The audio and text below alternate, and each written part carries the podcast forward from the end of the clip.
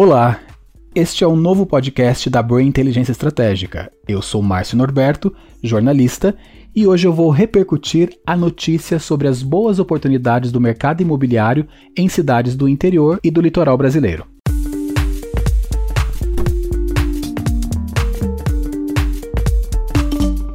Saindo dos grandes centros urbanos, onde estão as oportunidades para quem deseja adquirir um imóvel?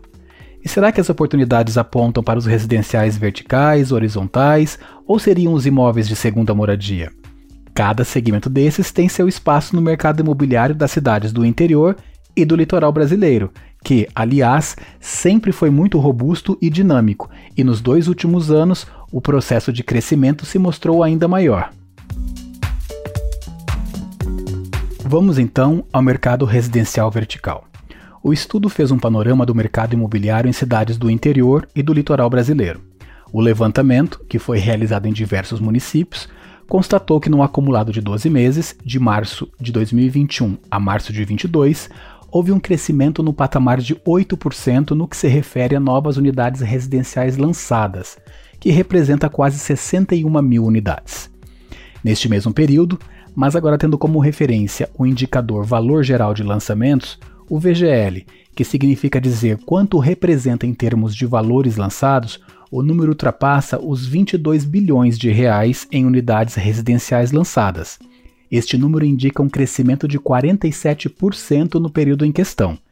Em termos de unidades vendidas, o número alcança quase 69 mil unidades. Já o valor geral de vendas, o VGV, também em 12 meses acumulados, chega ao patamar de quase 28 bilhões de reais, um crescimento de 32% no período. A oferta final, bem, essa teve uma redução de 20%, significando um estoque menor em 12 meses. No panorama geral do segmento residencial vertical, segundo Guilherme Werner, sócio consultor da Brain, o mercado do litoral está positivo, destacando a ótima performance do imóvel de segunda moradia. Segundo o sócio consultor, o litoral está muito bem, há um aquecimento por lá, os estoques estão baixos, então a segunda moradia indica estabilidade.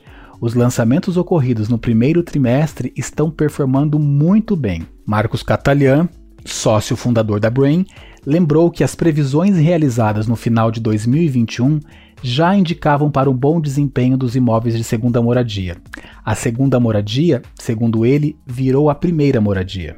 De acordo com Marcelo Gonçalves, também sócio consultor da Brain, em relação às cidades do interior, os lançamentos têm sido realizados e vendidos e os desenvolvedores não esperavam esta velocidade de venda. Quando se fala no interior, as pessoas têm a vontade de ter um espacinho maior de terra, de viver numa cidade mais bucólica, mais calma, isso traz mais qualidade. Então as pessoas que podem têm buscado esse modo de vida. Vamos agora ao mercado residencial horizontal. No segmento residencial horizontal, que leva em conta loteamentos abertos e fechados, os estudos foram realizados em outras cidades brasileiras e registraram que no acumulado de 12 meses houve um crescimento na ordem de 26% de novas unidades lançadas, o que representa quase 50 mil unidades. De acordo com Marcos Catalian, é um mercado que tem uma certa constância por conta do tempo para se conseguir alvarás e licenciamento. No período, o VGL é de quase 6,6 bilhões de reais, representando um crescimento de 28%. No que se refere às unidades vendidas, são mais de 57 mil, e em termos percentuais, o crescimento é de 7%. De acordo com Marcelo Gonçalves, em alguns locais, a morosidade nos processos de aprovação dos alvarás foi um limitante de venda. Segundo ele, se tivesse mais produto, tinha vendido mais o VGV alcançou 7,8 bilhões de reais, um crescimento de 2% no período de 12 meses. A oferta final no primeiro trimestre de 2022 ficou 14% menor na comparação com o igual período do ano passado, isto é, atualmente são menos unidades em estoque.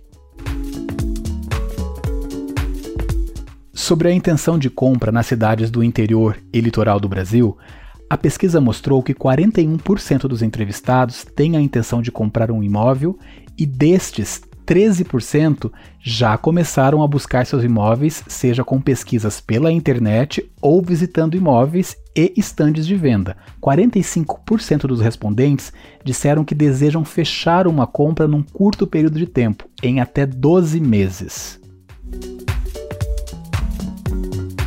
E como está o crédito imobiliário? De acordo com dados da Associação Brasileira das Entidades de Crédito Imobiliário e Poupança, ABCIP, o crédito imobiliário via recursos do Sistema Brasileiro de Poupança e Crédito, SBPE, nos cinco primeiros meses deste ano foi de mais de 69 bilhões de reais. É um volume bastante expressivo, ainda que tenha havido uma redução na ordem de 10% em relação ao mesmo período do ano passado. No acumulado em 12 meses, os financiamentos pelo SBPE chegaram ao patamar de quase 198 bilhões de reais, o que demonstra grande expressividade de recursos no mercado imobiliário.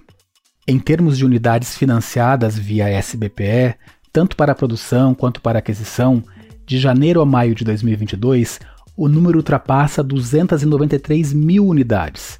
No acumulado de 12 meses, são mais de 827 mil unidades financiadas. De acordo com Catalian, até o momento deste ano, o mercado imobiliário caminha muito bem e o desempenho vem sendo impressionante. Segundo Marcelo Gonçalves, se estávamos esperando um ano mais difícil, ele ainda não aconteceu até maio, e os números estão mostrando isso. Este deve ser um segundo melhor ano histórico do mercado imobiliário. Já os financiamentos imobiliários que utilizaram recursos do Fundo de Garantia do Tempo de Serviço, FGTS, tiveram um crescimento no patamar de 23% no período de janeiro a maio de 2022, em relação aos financiamentos ocorridos no mesmo período do ano passado. Estamos chegando ao final de mais um podcast da Brain. E neste episódio, repercutimos as boas oportunidades do mercado imobiliário no interior e no litoral do Brasil. Espero que vocês tenham gostado. Até a próxima e não deixe de acompanhar a Brain nas principais plataformas digitais.